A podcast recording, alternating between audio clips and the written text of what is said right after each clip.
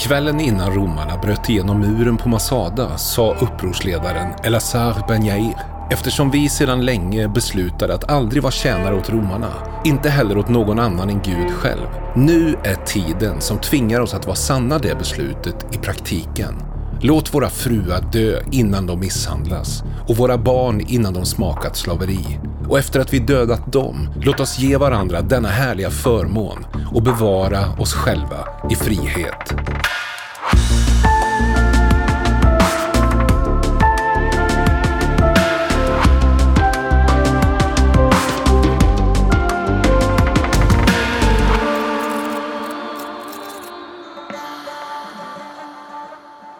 Roar, här sitter vi uppe på Masada-klippan nere i Israel. Döda havet har vi bakom oss åt det hållet och eh, åt i den riktningen någonstans har vi Jerusalem.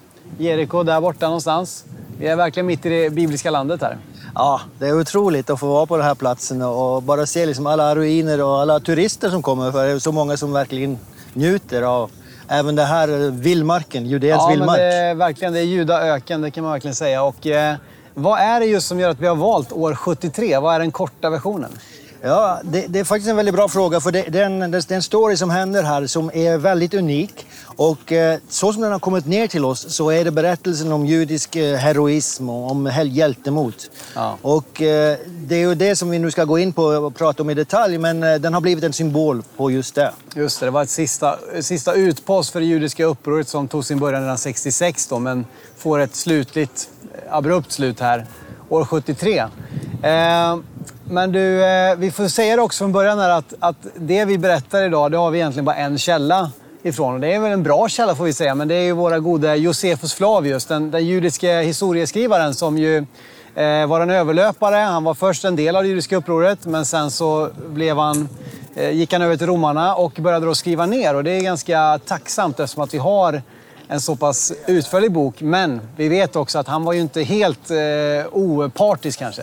Nej, och, och det är en utmaning just det att för det första att det bara är en källa och du, du har ju det här utsagnet att det är segerherrarna som skriver historien. Mm. Eh, och nu var ju han till slut med på seger, segrande sidan men han hade också någonting speciellt emot just de som höll till här. Ja. Så det är inte säkert att han är helt objektiv i sin beskrivning av dem. Men vi får berätta det vi vet, det källorna säger, så som det har varit hela den här podden. Och, eh, och såklart finns det ändå breda drag som vi eh, liksom kan vara säkra på. Kanske det allra mesta helt, helt säkert.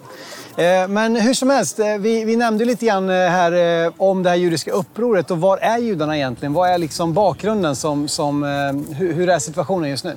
Ja, precis. Alltså det som har hänt är ju att judarna gjorde uppror, som du säger, år 66. Och det är ju massa som ligger bakom just den biten. Men det upproret misslyckades, och särskilt då i och med att Jerusalem intas år 70, templet förstörs, alltså mm. centret som är det mest centrala i hela den judiska kulturen. Mm. Inte alltså politiskt, religiöst, socialt så är templet centralt, försvinner. Ja. Och judarna tas i, till fångenskap i, i Rom och andra ställen. De sprids ut över den stora diasporan, förskingringen som vi kallar det, finner mm. sted. Och så går det bara en tre år då tills det här festet här håller ut och några andra vi kan prata om. Men det är liksom där vi är. Det stora upproret har misslyckats. Ja. Och det här upproret tar ju sin början i det att eh, Florus, den, som, den dåvarande romerska ståthållaren, Ehm, han bestämde sig för att roffa åt sig av tempelskatten. Vi går in på detta i detalj i vårt årtal, vårt första avsnitt om just år 70. Men vi kanske behöver en liten uppfräschning här för den som inte kommer ihåg. Och då är det ju så att eh, när Florus han bestämmer sig för att jag vill ha tag delar av tempelskatten. Och han går dit och översteprästen, som vi får tro eh, var liksom rom, romarlojal, han tillåter detta att ske så att säga och det blir gnistan och, eh, som tänder då det här upproret. Och vi har ju seloterna, eh, en grupp som vi kan beskriva lite grann som, som liksom går, går i täten för det här upproret. Och de, de blir så besvikna också på översteprästen så att han blir faktiskt mördad av, av seloterna. Och eh, till att börja med har de ju stora framgångar i upproret ändå. Det, det har de. Bara det här med översteprästen, alltså, de var ju i händerna på romarna. Det var romarna som utnämnde dem. Det var, de, de köpte ju sitt översteprästämbete. Ja. eh, men när, när då seloterna först börjar så de påför ju verkligen romarna nederlag. Ja. Och de är tvungna att sen skicka förstärkningar. Så det kommer ju både från soldater från Egypten och andra ställen. De driver ju den tionde legionen på flykten och det är ju, det är ju, det är ju pinsamt det här för romarna. Att här kommer en liten eh, liksom, upprorsgrupp den här lilla eh, avsideskroken Judeen och lyckas besegra den tionde legionen och de får fly till Syrien. Ehm, och det gör ju då att kejsar Nero, som då är vid makten, han sänder dit massa legioner. Och de börjar då rensa ut och det, som sagt, det slutar med, dels under det här under utrensningen eller nedslagandet av upproret så eh, kommer de, tar de Josefus till fånga som övergår till dem. Ehm, och sen slutar det då med templets förstörelse år 70. Eh, men eh, vad hände egentligen då eh, liksom efter år 70? Liksom, eh, Ja, det som händer är att romarna har slått ner det stora upproret, men det finns tre fickor kan man säga, tre fästningar som fortfarande hålls av judarna. Och det ena är Herodius, Herodium som ligger precis söder om Betlehem som alltså liknande den här, det är en fästning och ett palats som Herodes har byggt. Ja. För han, vi kan prata om honom, han hade ju alltså paranoia. Ja. Eh, Så han byggde fästningar överallt. Han var rädd för att alla skulle ta honom. Herodium är en sån, en, den tas. Och sen är Makerus eh, som ligger på andra sidan Döda havet, här, precis lite norrut. i Jorda- i dagens Jordanien då? I dagens Jordanien. Och det var faktiskt där som eh, döparen Johannes Just det, där var han var verksam och även i närheten som Josua gick över. eh, Ja, precis. Det är Det lite hade- längre norrut kanske. Men, Det är lite längre norrut, ja. men var det här som Johannes döparen blev hal- halshuggen med? Ja, Just precis. Så, så de två st- tas först då av romarna och sen är det bara Masada kvar. Men det, nu pratar vi alltså om de här åren 70 till 73. Mm. Och, och när vi då kommer till, ja, här finns det faktiskt lite kronologiska utmaningar. Någon, någon säger 73, någon säger 74. Ja. Eh, Men när romarna då kommer hit så belägrar de den här platsen och det blir sista stronghold på judarna.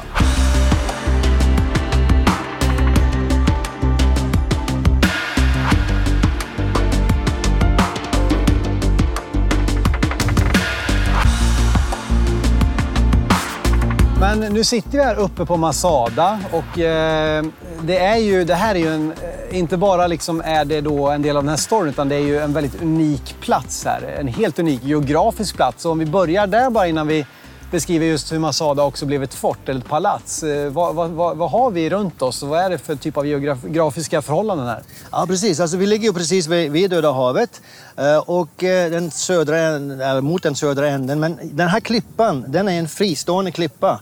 Eh, Jag har måtten på den här, den är 550 meter lång på det längsta och 270 på det bredaste. Ja. Eh, Så den, den, är, den är rätt så stor. Eh, Och den ser ut som ett hangarskip faktiskt. Vad heter det? på- Ett hangarskepp ja. Hangarskepp, Ja, men det är en ganska talande beskrivning faktiskt. Ja, precis. Så, ungefär så ser den ut. Men det att den är helt frittstående det gör att den blir väldigt svår att inta. Ja. Det finns två vägar upp på den här klippan. Det ena är som kallas Snake Path som går från östra sidan. Och så har man en liten ramp som inte är stor överhuvudtaget som går från västra sidan. Och så, men det, det var ju liksom bara stigar upp här. Och, alltså Ayers Rock i Australien, om någon har sett den. Det här som bara sticker upp ser det ut som nästan. Nu är, nu är vi omgivna av berg, framförallt åt väster och, och norr och så. Men åt öster är det ju helt eh, platt ner till Döda havet så att säga. Eh, men det, när man kommer mot den här, kör upp mot den här klippan så påminner det lite om den här Ayers Rock som liksom bara sticker upp ur, ur, ur det platta så att säga. Och så är det en helt platt plattform. Vilket gör då att där uppe är det liksom ett idealt plats för eh, en, en riktigt svår intagen befästning. Precis, för det är, det är 400 meter ner till marken på den sidan och det är 300 meter på öst, På, västra, på västra sidan. sidan. Så 400 på östra och 300 på västra. Exakt, så, så det, det, är liksom, det är ointagligt nästan. Ja. Eh, och det är där som eh, Alexander Janneus, då, den hasmoneiska härskaren, inser och till slut så bygger han faktiskt här en fästning. Så att eh, vi, vi kan ju inte veta liksom hur länge det här har varit ett, en plats där herdar har gått upp eller getter har sprungit omkring. Det, det, det, vet vi liksom inte. Det, det finns ingen sån historia. Men på hundratalet före Kristus, då är just eh, den hasmoneiska tiden och eh, det är ju då, det är väl efterlöparna till Maccabeerna va? Ja. Ehm, Maccabeerupproret 163 och det, det inleder den hasmoneiska tiden som är ända fram till judarna, eller romarna intar 63 före Kristus. Och de här hasmoneiska kungen då, han bygger ett fort här uppe. Han gör det, Alexander Janneus. Och det, det är inte jättestort och det är inte jättemaffigt. Eh, men oavsett, det är den första bebyggelsen som vi har här uppe. Det finns också, bara kan nämna det, att, för det står i Bibeln också att David var i Metsuda, i sin Metsuda. Och, och det här kallas Metsada. Det är samma ordet, men det betyder just en, en fästning. Ja, och det, vi har ju tidigare det här upproret så, så var det väl Galileens Masada ja. som också blev intaget. Men liksom, så att namnet är ju lite allmänt så. Ja, det, det gamla kallas det, men, men det kallas Masada därför att Masada betyder fästning och det fanns massa fästningar. Ja. Så när David var i sin fästning, då betyder det inte att det var Masada. Nej. Det skulle kunna vara det, men det är lite Det är sannolikt. ju området. Han var ju mycket här i Judaöken. Men, ja. Och eh, lite norr om här så har vi Engedi. Vi ska komma tillbaka till det. Men det, det står ju omnämnt flera gånger i Bibeln att där Eh, uppehöll sig David och gömde sig för Saul. Då. Det finns eh, klipp, eh, käll, eh, källor och så vidare, naturliga källor och så. Så det, det, är också här i närheten. Eh, men den här hasmoniska kungen, han, han gör detta till ett, eh, ett fort och eh, sen dör ju han. Och eh, då uppstår ju en maktkamp, som det så ofta gör då när en eh, mäktig kung dör. Och där kommer Herodes den store in. Ja, precis. Eh, där kommer Herodes den store in. För de här, det uppstår faktiskt en splittring mellan hasmoniska pretendenter. Ja, de som är tron, de som skulle kunna ta över. Precis, och båda eh, egentligen söker romarna om hjälp. Romarna säger ja tack och kommer in och tar över allt. Men sen behöver de någon som tar hand om det här och det är då Herodes säger okej, okay, ja, ställer mig upp. Ja. Romarna säger ja, det får du jättegärna göra, men då får du erobra det också. Så, men ah, just i det eh, tillfället där när han åker till Rom för att få det här tillståndet från romarna att han kan bli deras lydkung. Ja. Då, eh, då så placerar han sin familj här eh, på den här klippan. För han inser att det här är faktiskt en väldigt bra fästning. Mm. Så där har vi första, hans första kontakt med Masada. Han placerar dem här med 800 man. Mm. Och sen åker han till Rom, får det stödet och sen kommer han tillbaka och besegrar. Men Herodes då? Alltså, vi, vi pratade om honom också i vårt avsnitt nummer 70. Men eh, vem var han? Vi har nämnt lite grann. Alltså, han var ju eh, alltså, en psykopat. Vi har ingen diagnos på honom. Han var, han var en, en otrevlig typ, helt klart. Han var definitivt en otrevlig typ. Alltså, han är ju tillhör en familj som har blivit tvångskonverterad av hasmonerna. Eh, från, från Edom, alltså edomiter. Mm. Eh, hans pappa Antipater hade blivit tvångskonverterad. Edom är ju här precis på östra sidan om eh, Döda havet, Jordanfloden så att säga. Ja, precis. Så, så, han kommer från den linjen, men nu, nu är han liksom jude, men inte helt. Eh, han blir ju aldrig accepterad av judarna heller. Han konvertit liksom, bland, ja. bland folk. Precis, ja. och tvångskonverterad, inte av egen fri vilja Nej. heller.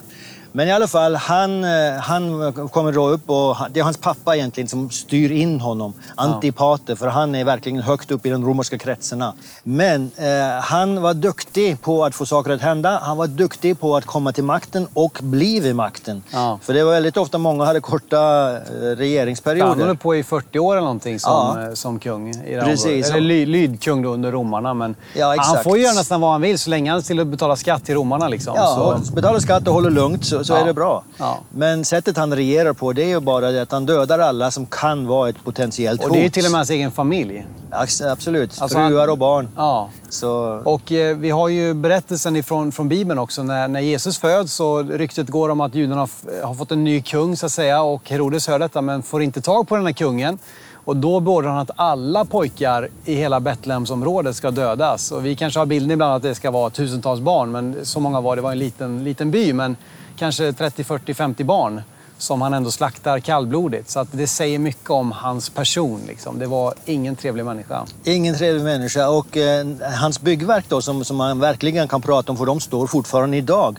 Han byggde ju enormt med stora stenar. Den ja. största stenen i Västra muren, som också kommer från hans tid, mm. eh, den väger 580 ton. Ja, det är så lägger du den på plats, då, då ligger den så att säga. Ja.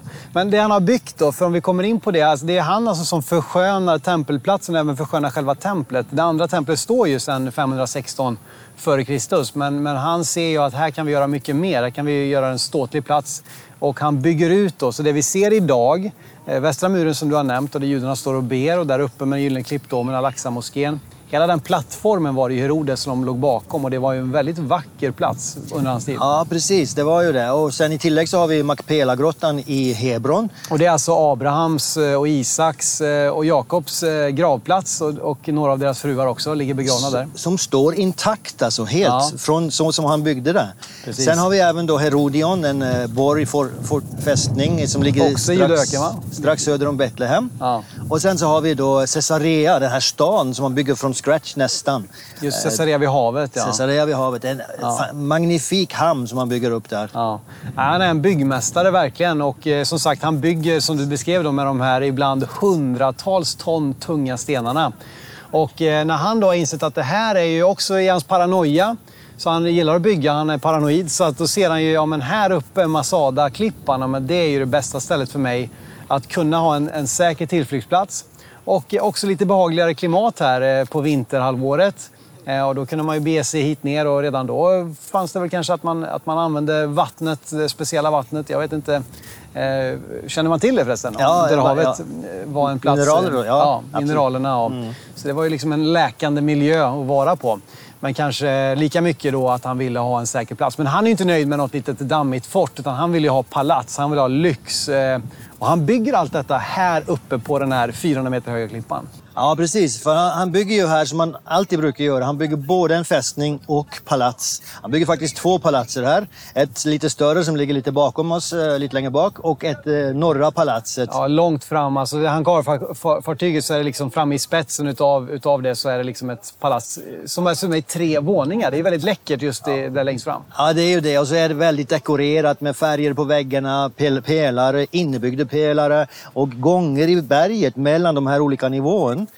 Mm. Och sen det som guiderna älskar att peka ut det är ju liksom den här naturliga AC'n som finns Just på platsen. Ja. Ja, för att det finns en dal mellan här, på, mellan på västra sidan. Klippan och Judéns berg.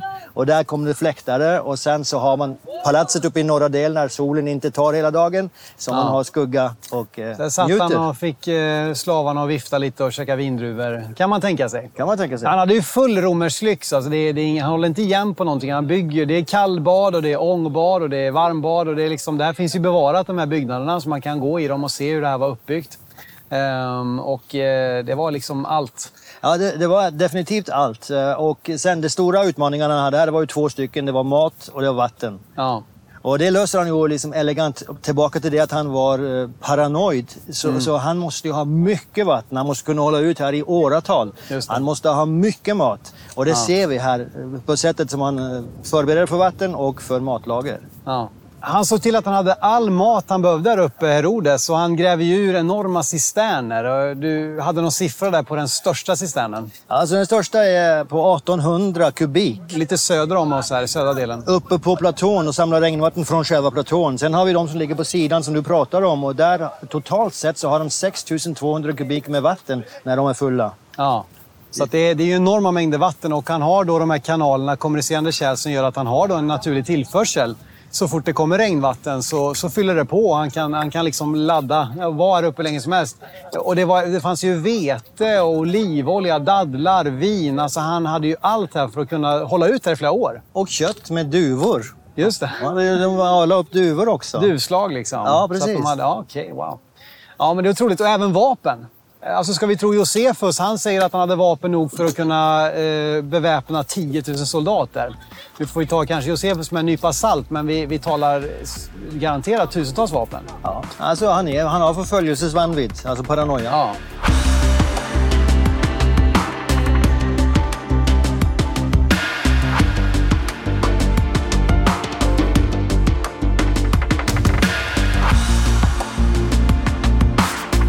Och den här då, den står ju, för det här är ju, det här är ju byggt för att, för att hålla. Och eh, det här är då, allt det här byggs 30-talet före Kristus. Och sen så fortsätter det. Herodes den store dö, väl 4 före Kristus, någonstans där omkring. Och hans söner får ta det och de blir mycket svagare än sin pappa Herodes den store. Men nu spolar vi fram då igen. Det judiska upproret 66. Och även då om, om krig, kriget, stridigheterna pågår lite överallt så är det ju den här gruppen seloterna, de ser ju sin chans att ta Masada, denna ointagliga fästning, när romarna fokus är någon annanstans. Ja, för, kan säga, för romarna så var inte det här någon så viktig sak, så de hade bara några få soldater som ja, vaktade. Särskilt när ingen var här. Alltså skulle, skulle det varit någon general här, då skulle de ju komma hit. Men... Ja, precis. Men vi, vi är mitt i Pax liksom. Romana. Det, det, finns inte uppror. Romerska freden liksom. Romerska freden. Alltså romarna kontrollerar allt. Det finns inte uppror. Och ja. finns de så slår de ner dem på en gång. Så, så det finns några få soldater här och, och det är faktiskt eh, då siloterna, Sikari, en grupp av siloterna som tar det här mm. med tricks. Alltså att narra de här soldaterna men till slut så dödar de dem och ja. intar den här platsen år 67 då, före Kristus. Så, tid, Kristus. så tidigt i upproret så, så sitter helt enkelt seloterna då, eller Sikari. Eh, och vi ska säga det då, alltså i det här upproret fanns ju olika grupper bland judarna och seloterna var ju de som drev på att vi måste med en väpnad eh, makt ta, ta tillbaka makten från romarna. Och i den gruppen då så kommer det de som tycker att sloterna till och med är för mjuka Och då bryter sig Sikaris ut, den här mest extrema gruppen. Då. Och de har ju sitt namn ifrån de här små dolkarna som de, som de bär. Eh, den som känner till det, i dagens eh, latinokarteller så kallas de sicarios. Det är ju lönnmördarna, de som är kartellledarnas hitmans, alltså som dödar folk på beställning. Ehm, och de har samma namn där, sicario, små dolkar. Och de då bar små dolkar i sina bälten under sina tunikor, under sina mantlar. Och kunde då i stora folksamlingar gå fram och döda någon helt enkelt och snabbt gömma kniven och försvinna i folksamlingen. Så att de, är, de är egentligen den, den första samlade liksom, lönnmördargruppen för, långt före, som man känner till, skulle kunna vara det. Långt före hashashinerna i, i eh, Iran och eh, ninjas i, i, i, Japan och så vidare. Så det, det, är en lite spektakulär grupp på det sättet, men de hade ju extrema metoder. Ja, de hade det. För att eh, till slut så, så de blir ju så extrema att de blir extrema för sitt eget folk också. Ja. Och eh, till slut så går de så långt. Och det är därför den här eh, historien är lite problematisk. Att de, de dödar ju även judar som de inte ja. håller med om. Och det, det är då liksom, de går över ett streck där som det är svårt att äh, egentligen förstå. Och innan Jerusalems förstörelse, så eh, när de vill mana fram en provokation med judarna så sätter de ju också eld på matlagren inne i Jerusalem. Så att de ska tvinga judarna att, det kan ju vara seloterna som ligger bakom det, men eh, liksom, och sikarierna... Ja. Till början hänger ihop, sen bryter sikarierna ut. Men de då sätter eld på sina egna mat, matlager och det gör ju att de kommer inte kunna hålla ut så länge och till slut blir det en provokation. Jerusalem faller. Dagens avsnitt presenteras av Butiksetablering och eh, de vill slå ett slag för organisationen Talita som hjälper kvinnor ut ur prostitution, pornografi och människohandel för sexuella ändamål och in i ett fungerande liv.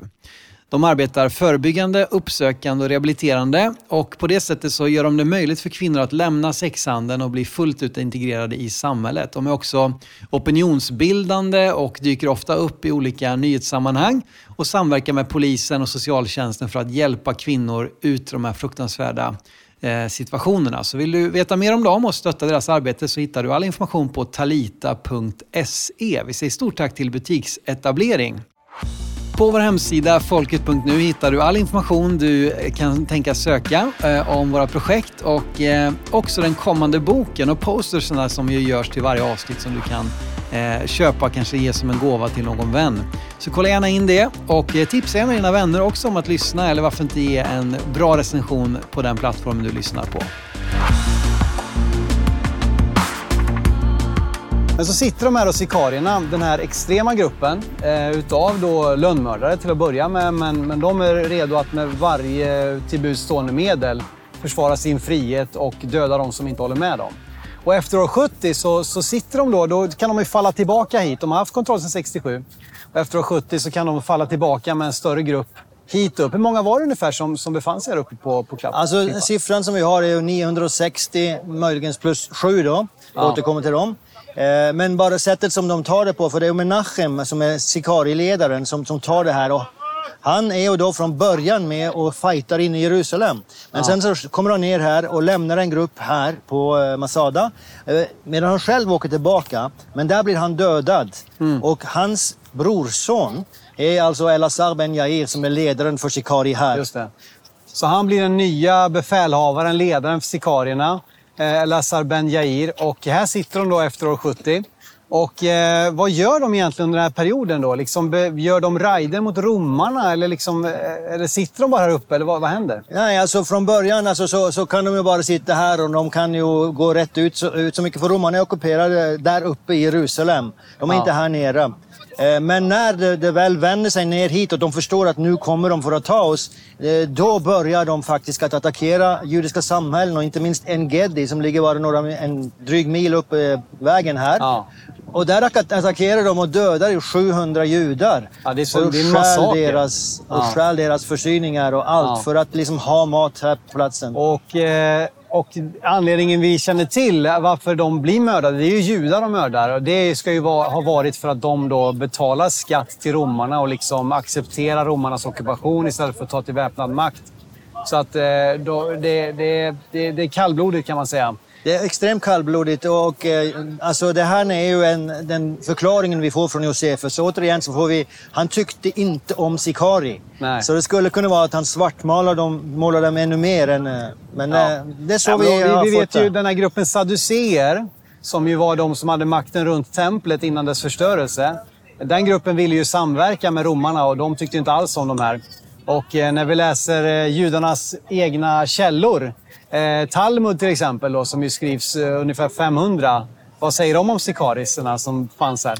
Nej, så de har ju inget gott att säga om det. Men då ska vi också säga, jag har inte det exakta citatet, men man ska ju säga att de blir ju väldigt passiva. De blir ju pacifister. Eh, Den rabbinska traditionen blir så pacifistisk, så de tar ju avstånd från allt som har med uppror att göra. Ja. Bland annat på grund av också Bar Kokhba och de här som trodde de var Messias och som ledde judarna ut i stor misär.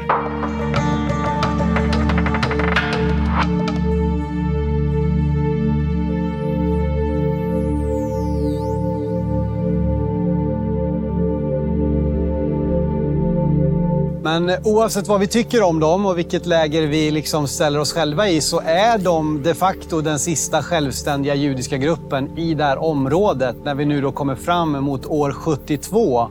Där till och med då de romerska eh, konsuln då, eller ståthållaren eh, inser att nej, vi kan inte låta de här eh, sitta där. Vi måste gå dit och attackera. Och hur intar man ett ointagligt fort? Precis, bara eh, förstärka just det att det är ointagligt. För Herodes hade byggt en 1400 meter lång mur runt hela berget.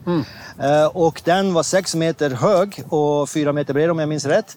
Och enligt Josefus så fanns det 38 torn runt hela världen, eh, hela, hela muren. Ja. Och särskilt då på de svaka punkterna var det ett 25 meter högt torn. Ja, så inte nog med att det störtar 400 meter ner på östra sidan, 300 på väster, utan dessutom byggs det en mur med torn. Eh, så att jag menar, det, det är ju... Det såg helt ointagligt Ja. ut. Men eh, återigen, den tionde legionen, eh, romerska tionde legionen, det var den som var stationerad här. Eh, och även om de behövde hjälp då för att lyckas slå ner upproret eh, mellan 66 och 70 så är det nu de som ges uppgiften här att bege sig hit eh, och eh, ta sig an det här omöjliga uppdraget. Ja, precis. Då kommer alltså Flavius Silva hit. eh, Generalen för tionde legionen. Exakt. Med sina soldater som är ungefär 4 000-4 600 man. I tillägg så har de ju andra som hjälper dem, så totalt sett så är de närmare 15 000. Eh, Och de slår då läger, men de slår ju läger runt hela, de bygger en mur runt hela Ja. Masada och har åtta läger på olika ställen för att vakta så att ingen kommer iväg. För det här, det här blir ju en sån här prestigegrej för dem. Här ska ingen få komma undan. Nej. Och det, är samma då som Titus eh, egentligen han omringar eh, Jerusalem. Då bestämmer han sig för att, att ingen ska få komma ut, men då säger han att de får komma in. Men här så ser man först till att ingen ska komma ut. För att börja liksom klättra upp för de här get, getstigarna och slingrande snake path, det är ju ett självmordsuppdrag.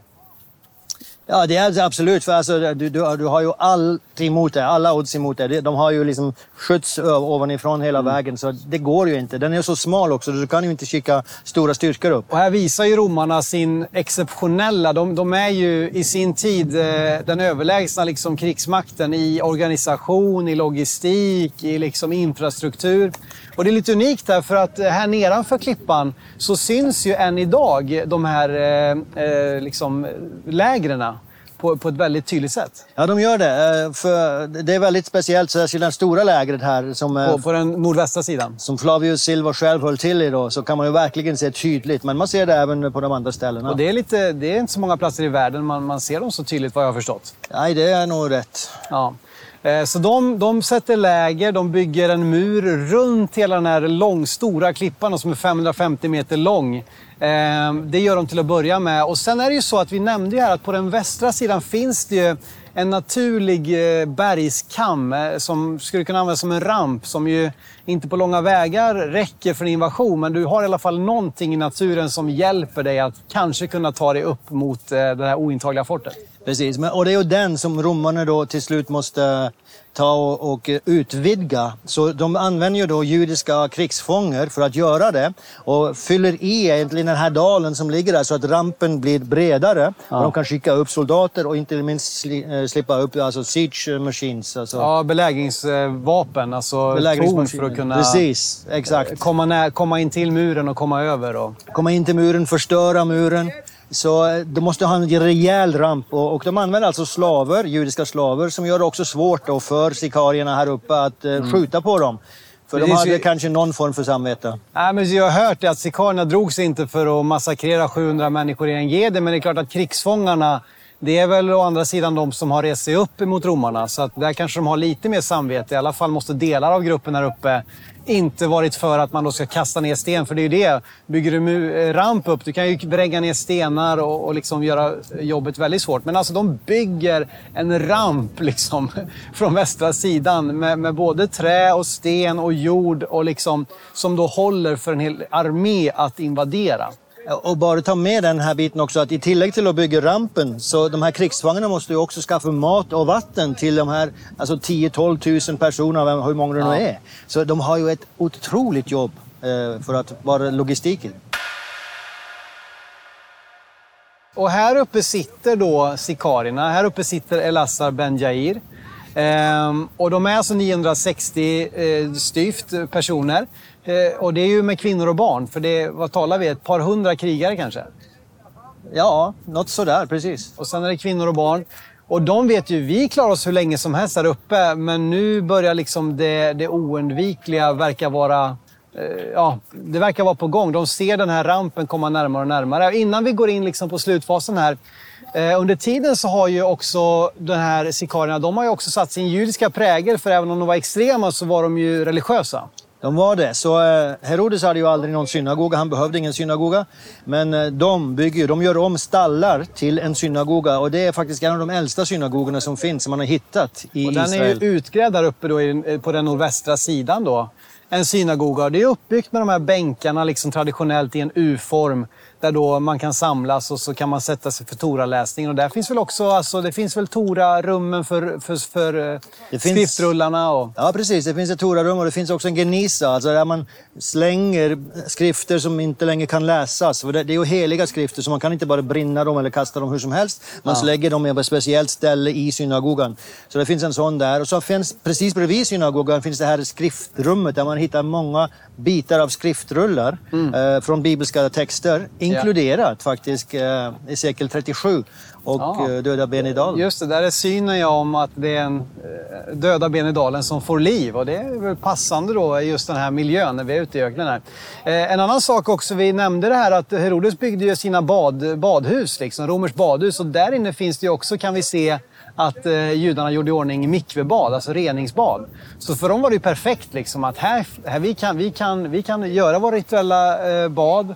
Vi kan upprätthålla, liksom, eh, leva ett korser liv, så att säga, här uppe. Så att de har satt sin judiska prägel, vilket ju syns tydligt i utgrävningar idag. Ja, det var precis här framför oss nu så ser jag faktiskt deras eh, The Rebel Quarters. De är precis framför oss. Ja. Som de byggde för att bo. Eh, För det var inte väldigt mycket plats att bo här uppe. Och nu är vi någonstans mitt på klippan ska vi säga då. Där, Ja. eh, liksom lite åt no- norra hållet. Precis. I tillägg så bodde de också i murarna för det var så, så kallade casemate walls. Dubbla murar med tvärbalkar in emellan där. Just det. Så då kan man bo, det lavde ju rum inne där. Så man bodde i murarna Jag också. ska bara säga något, en liten kul eh, anekdot här just om maten. Att det fanns ju dadlar och man har hittat då i de här matförråden eh, daddelkärnor i utgrävningarna.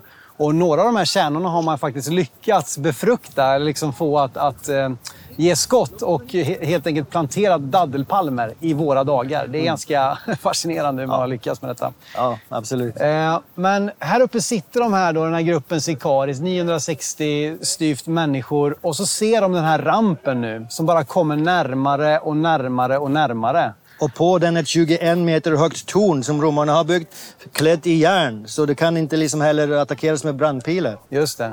Så eh, alternativen börjar vi få. Det går inte att försöka fly bakvägen så att säga, på östra sidan med Snake Path. För där kommer de bara möta romerska vakter och de möter romerska murar. Så alternativen de, de blir färre och färre. Och, eh, och det här, den här belägringen den börjar ju någon gång 72, alternativt 73 och slutar då 73 är traditionellt. Det kan vara 74 men vi håller oss till 73. Så det pågår ju ungefär ett år den här belägringen. Någonstans. Ja, ja precis. Det, alltså det, det är just det. Antingen så är det ett år eller så är det tre, fyra månader. Just det. Men eh, i alla fall. Den inleds i alla fall 72 och slutar 73 då. Eh, Men i alla fall, allt det här. Så de jobbar snabbt ändå, romarna jobbar effektivt och de, de liksom använder all sin ingenjörskonst här för att lyckas med detta. Med rampen den kommer närmare och närmare. Och, och jag menar, vad tänker du? Vad, vad gick i tankarna tror du hos de här Lassar och hans vänner? Jag tror de är väldigt medvetna om att eh, ingen har stått emot romarna. De lyckas inte. Så det, det, de vet att slutet kommer någon gång. Eh, Sätter de in sina krafter, romarna, då gick de inte att stå emot eh, i stort sett på den här tiden. Det fanns ingen motpart. Liksom. Nej, precis. Och, och de visste ju att hela landet hade fullfallt. Så det, det, varför skulle Masada på något sätt kunna undvika det? Så jag är rätt så säker på att de var medvetna om den biten. Men de satsade väl på att hålla ut så länge som möjligt. Möjligen hoppas på att någonting skulle hända geopolitiskt. Att romarriket på något sätt skulle... skulle krascha och de fick skicka tillbaka. någon annanstans. Så Ja. att det kanske blev krig med parterna här öster, österut eller något Du kan annat. vara säker på att de använde synagogan flitigt, tänker jag. Ja. Att be om ett mirakel. Ja, be om ett mirakel och synagogan var också en plats där man samlades för att rådslå. Och där man, kan, man kan tänka sig att de sa- satt där och framförde sina olika argument för vad de ska göra. Eh, Men efter att bara insett att det är ett faktum, de kommer komma in här. Och jag menar, vad var alternativen om romarna skulle bryta muren? Vad, vad skulle hända med den här gruppen människor då? Ja, de skulle bli taget som slavar eh, i bästa fall. Ja. Eh, Kvinnorna kanske de ville ju bli skändade och så vidare. Eh, Och männen i bästa fall slavar, i värsta fall avrättade. Ja, och torterade och alltså... Man kan också tänka sig att romarna, det har byggts upp en viss ilska mot sikarierna efter allt de har gjort, alla problem. Det var ju ofta så, inte minst när Jerusalem föll, då, då liksom romarnas vrede, när de väl intar en sån plats som har försökt att ta så länge, den kan ju vara helt skoningslös.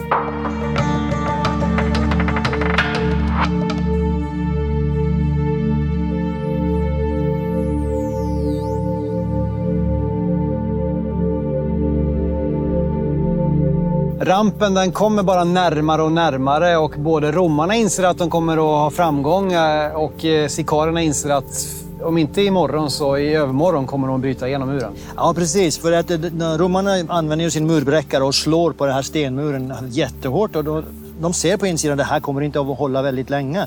Så de bygger ju då en parallell mur bakom stenmuren. Men då är det med jord och trä och det är inget... eh, Precis, det är jord och träd. Och det som det gör när, när romarna väl kommer till den, det är att den är elastisk. Så den ger efter för, det, är inte så lätt för den här murbräckaren att slå sig hål på den. Men då inser ju romarna att eh, okej, det är bara att sätta eld på den så är den borta. Ja. Och då när det är eld på den, då inser alltså stikarierna här inne att det, nu imorgon så är det slut. Ja, och romarna gör sig redo. De ställer upp sina trupper, de är utrustade, de har sina kortsvärd, de har sina sköldar och de gör sig redo på den här anstormningen nu som kommer komma av sikarierna när de väl bryter igenom. Men de bryter igenom och där är det helt tyst. Där är det helt tyst. För eh, där har Elazar, Ben Yair, ledaren här, hållit ett tal kvällen innan. Just det. Och, Så om vi eh, vänder då bara lite fokus här. Nu har vi lyssnat lite grann på romarnas perspektiv kanske främst, men vad, vad, vi, vi har ett, ett väldigt unikt tal som Elazar ska ha hållit då, kvällen innan detta hände. Ja, precis. Och, och det här talet har vi återigen från Josefus. Och det är lite svårt, för det är ett långt tal, väldigt detaljerat. Och det är lite svårt att veta hur fick han det så detaljerat. Men eh, det måste ju komma från de här två kvinnorna och barnen där. Eh, och sen så har ju också Josefus kontakter med Flavius Silva i Rom senare vet vi. Och han har Själva generalen som hade ha- ansvar för ockupationen, eller Ja, attackeringen. precis. så att säga. precis. Så han kan ha pratat med honom, men även han måste ju förlita sig på de här kvinnorna. Så i alla fall, vi har ett tal här som är gengivet eh, i eh, Josefus sina böcker. Och eh, här så har vi Elazar som försöker då faktiskt övertyga ledarna om att begå självmord. Eh, Kollektivt självmord helt enkelt. ja, precis. Att ledarna egentligen mördar sina egna familjer. Och Mm. För jag menar, i, judisk, I judisk tradition, det är, väl, det är väl det värsta man kan göra, begå självmord? Självmord, ja. Ja, Men här är det ju till slut är det bara en person som begår självmord. För man, man, man får en ganska grym lösning på det. Men så att säga, det för jud, livet är ju heligt så att säga och livet ska endast Gud ta. Det ska, ingen, ska inte vi ta eh, själva i alla fall. Precis, men låt oss höra på vad Elazar och hans argumentation här. Eh, för han säger så här, det här är bara utdrag av det här talet. Sedan vi för länge sedan, mina kära vänner, beslutade att aldrig vara tjänare åt romarna, inte heller åt någon annan än Gud själv, som alena är mänsklighetens sanna och rättvisa Herre. Nu är tiden som tvingar oss att göra det beslutet sanningen i praktiken. Samma Gud som förr har tagit den judiska nationen i hans gunst har nu dömt den till undergång. Låt våra fruar då eh, dö innan de misshandlas och våra barn innan de har smakat slaveri. Och efter att vi har dödat dem, låt oss ge varandra denna härliga förmån och bevara oss själva i frihet. Mm.